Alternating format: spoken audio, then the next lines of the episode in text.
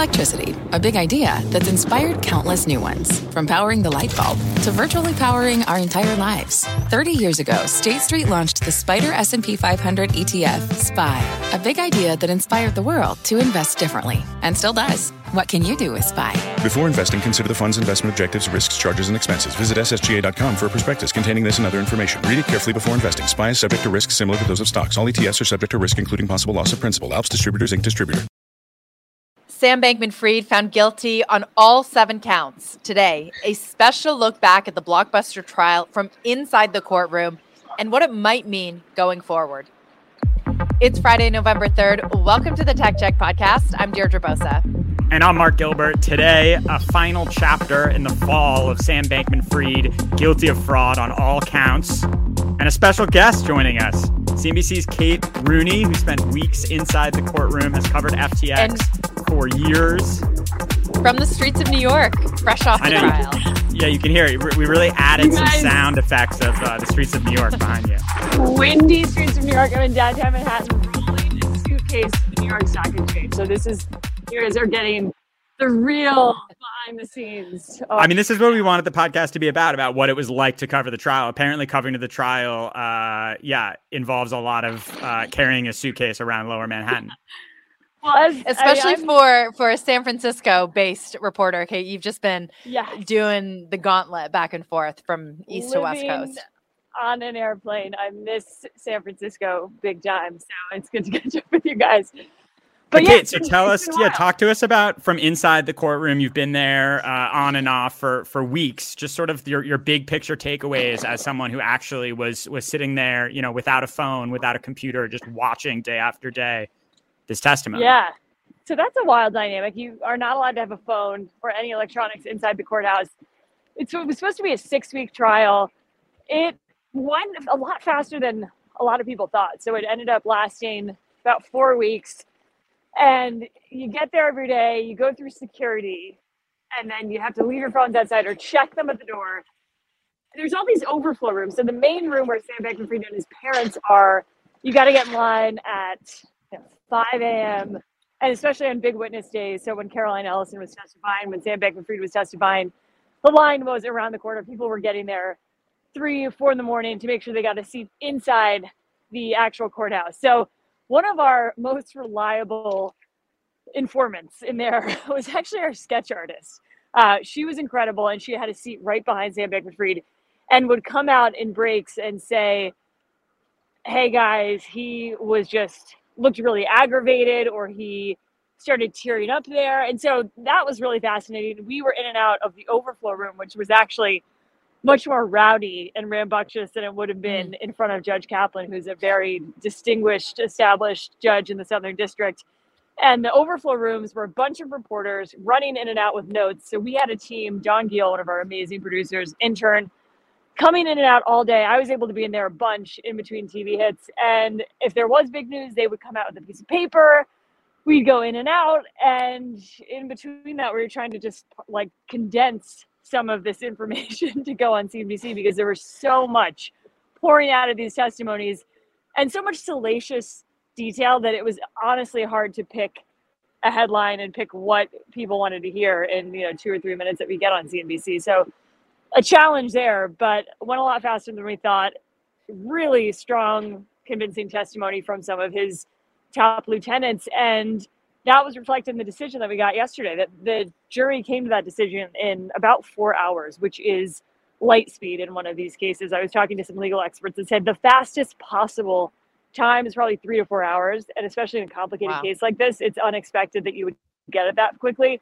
And it's never good news for the defendant if that's the case which obviously it, was the case here it felt like we were hearing from you throughout the whole thing, though, that while it happened so fast, it wasn't entirely a surprise because you would be telling us all along that um, the defense wasn't great, that yeah. he didn't have much to stand on. And going back to the sketch artist, right, who said that he looked kind of nervous and anxious the whole time. By the way, the sketch artist had kind of a big role in this, right? That yeah. seemed to capture social media by storm oh, as well. Sort of these images, and then you you couldn't tell what was AI generated and what was actually from the courtroom. Um, so, were there a number, or did we get basically just a few?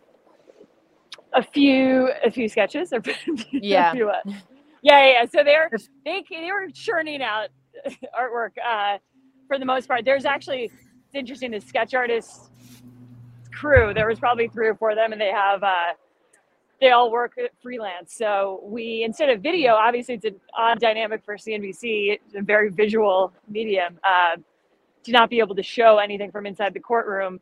And it's kind of ironic because you might as well have a live stream inside that courtroom. There was dozens of reporters. They had wire services, so you're getting real time information. You're getting sketch art sketches of the whole thing. Yeah, you're not allowed to video, so I feel like it kind of defeats the purpose of. Right. I don't know what I have another about. It's random technical technical question. Does anyone try and sneak in their phone? I had heard of people doing that. Um, not reporters, but some of the lawyers were Mm. doing that. Uh, but it's really hard to do. It's it's truly as if you're going through airport security, and you also take off your jackets. And I don't think they no one can see us right now, but I'm wearing this ridiculous warm jacket, and uh, would have to take off like 100 layers because it was freezing outside. But yeah, so you're going through pretty much airport security, and then it is.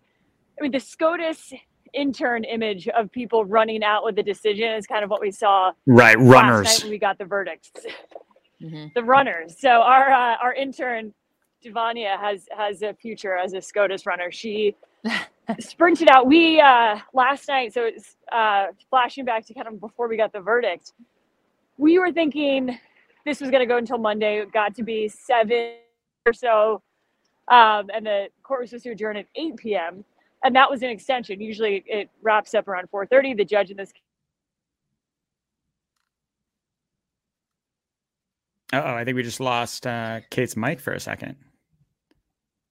I think we did as well. But I mean, she's been nonstop on the go for the last few days. Um, so we got to some of the technicalities of it, Gilbert. I mean, as we watched it through the news cycle, I thought that there was a lot of interest around Caroline Ellison, of course, and that seemed she seemed to have done such a good job and helped the prosecution so much. And when you compare sort of what you heard about her performance with Sam Bankman Fried himself, um, and remember, she had a deal, right, that we don't know the details of, uh, but that must have helped sort of the case.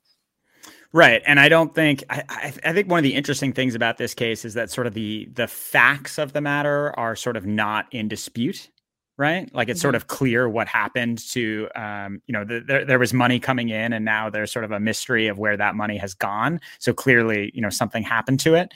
Um, I think the the the interesting sort of debate of the case is in the, uh, you know, did Sam Bankman Fried do this sort of knowingly and and purposefully, or did he lose his money as you know all sorts of of professional investors and and you know business operators lose money all the Mhm. time?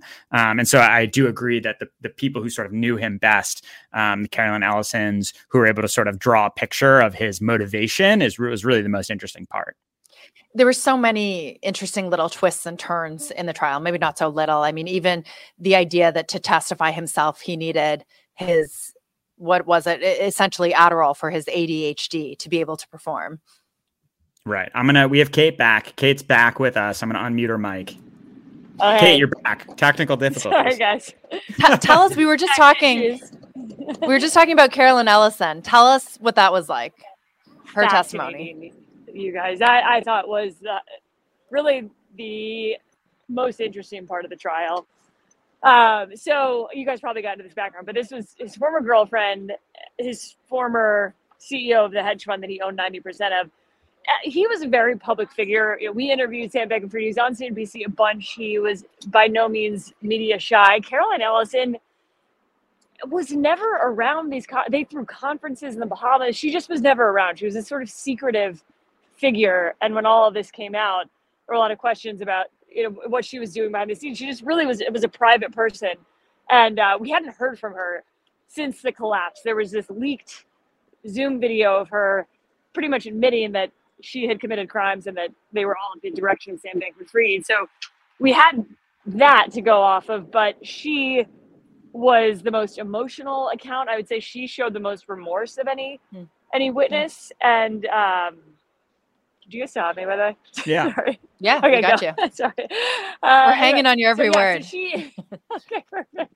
I figure I'm walking down Broadway and I'm like I might have lost them. Anyway, so yeah, she's the most emotional. Showed remorse, whereas the others talked about a lot of what happened in a very matter of fact, almost robotic way. And I thought Caroline Ellison was the only one who talked about guilt and regret and remorse mm-hmm. and said that she lived in this state of dread knowing that this all was going to come crashing down and said she actually felt a sense of relief when all of this happened that you can imagine the weight of somebody Right. knowing that they committed crimes of that nature and knowing that eventually this is all going to come crashing down whereas we didn't hear that at all from sam bankman-fried not an inch of that i mean he obviously was saying that That's he, a big thing. I wonder that I wonder. I wonder how this would have been differently if he had come to this trial with, you know, contrition.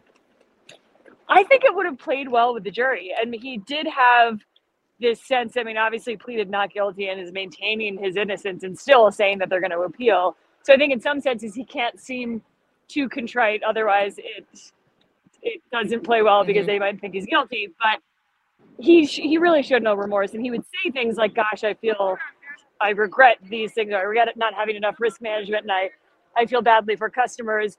I don't think it it seemed genuine. At least the jury didn't feel that way. That um, Right. they just And it was like a a credible witness. A fine balance, right, between showing remorse and taking on responsibility, which he was trying Yes. not to do. The whole argument was, you know, he was a bad CEO. So, I Kate, yeah that, yeah, go ahead. that- oh no that, that that's such a good point too. But I was just going to say the one of the, the strongest points I thought that the prosecution made in closing arguments was that he was the smartest guy in the room. He went to MIT, studied physics, he raised billions of dollars, and now all of a sudden you're supposed to think that he was clueless. Like, Yeah. give me a break. You got to find this guy guilty. So I just thought that was such a strong closing argument. So, as we wrap this up, and we're going to let you go, Kate, what are some of your biggest takeaways? You've been covering not just FTX, but crypto for years now. What does it mean for the whole space? Yep, there they are. They're going after another one. Yeah, here goes another one. Um, that's a great question. I th- I have been really surprised at how the industry has sort of shaken this off and almost chalked it up to one unique case of financial fraud and that there's not a lot of big takeaways. For me, there's a ton of takeaways on reporting and covering the space Yeah. and just that he was the most credible, biggest name in the space. Like it's hard to underline what a big figure he was and how influential he was. And I think t- you know he obviously with private companies a lot of times you you take these executives at their word and it really it honestly makes you more skeptical of anyone you speak to and i think all of us wish we were the journalist who broke the story and even coindesk which had the scoop on this you know the, the week that this Yeah. all pretty much unraveled they didn't even have the worst version of the balance sheet which is what we learned in the testimony that the one that they leaked was not even the real version it was significantly worse than anybody thought so wow. just a good reminder, I think, in that sense. And then as far as the lessons, I mean, I think the, the venture capital community sees this as a reminder to do due diligence in a way that uh, you can't always detect fraud in the way that they hit it in uh, on other corporate balance sheets. But I think there is Well- some crow to be eaten that uh, at least a lot of VC names that were in this, I think, have gone through some embarrassment. and um, yeah, You would think so, but I wanted to bring up, you know, one thing, which was Sequoia was one of the investors of FTX, and they wrote this really glowing um, review and feature on Sam Bankman-Fried himself, and they've been largely silent since everything unraveled. But you had um, the Sequoia partner who was behind that investment, Alfred Lin, tweeting last night um, immediately after FTX class, We extensively reviewed our due diligence process and evaluated our 18-month working relationship with SBF we concluded that we had been deliberately misled and lied to. He's getting a lot of pushback. To your point, Kate, a lot of crow to be eaten by the VCs. It'll take some time on a week two where, you know, WeWork is filing for bankruptcy. These stories almost happen in a cycle, but that's that's part of the industry as well, right? Is leap of faith assumptions and believing in world changing ideas. I totally agree. And I think one of the one of the lessons here is I think the things that were in hindsight red flags about Sam Bankman-Fried were some of the reasons why the venture community loved him. They it was sort of like Elizabeth Holmes, where they she had the Steve Jobs aura around her, and she kind of built this persona uh, that venture capitalists really loved. Same thing with Sam Bankman-Fried. One of the things we heard in the testimony was that he cultivated that image and that he very much used it to his advantage. The crazy hair, the cargo shorts, the Toyota Corolla was all kind of a shtick. And he, it, yep. at least his top lieutenants testified to that. Um, and so I think for the venture community, if a story and an investment seems too good to be true, it probably is. And I also think there's a, the FOMO factor of uh, the ZIRP era, zero interest rates, that ZIRP. this people were high on free money. And there was a sense of if you don't get in on this round quickly, you don't get the opportunity. And this was the hottest investment in crypto for a while. So I'm sure there was a sense of FOMO that you know you don't want to be left out of this big round.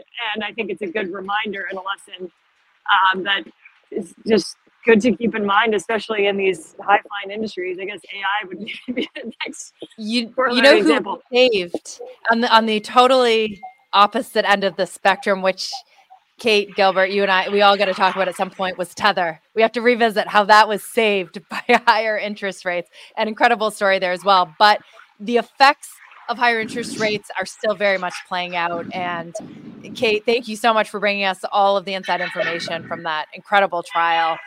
Um, I'm sure, no doubt, you'll be joining us again soon.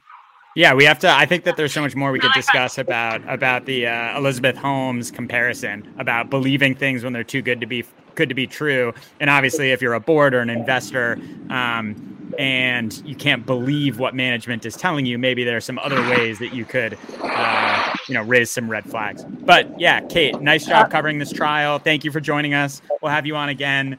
Um, make sure you watch for podcast listeners. We have other pieces coming today. Uh, we have at cnbc.com slash tc weekly and cnbc.com slash tech check.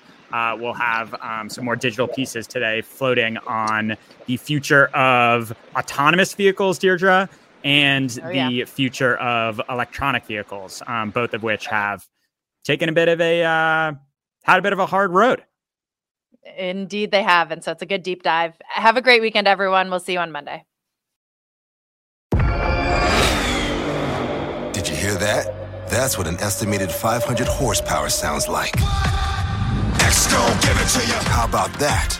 That's a premium Bang & Olufsen sound system with 18 speakers and a Biosonic sound experience. And that, that's our legacy. You ready to be a part of it? it to you. Unlock the energy of the all-electric ZDX Type S. Order now at Acura.com.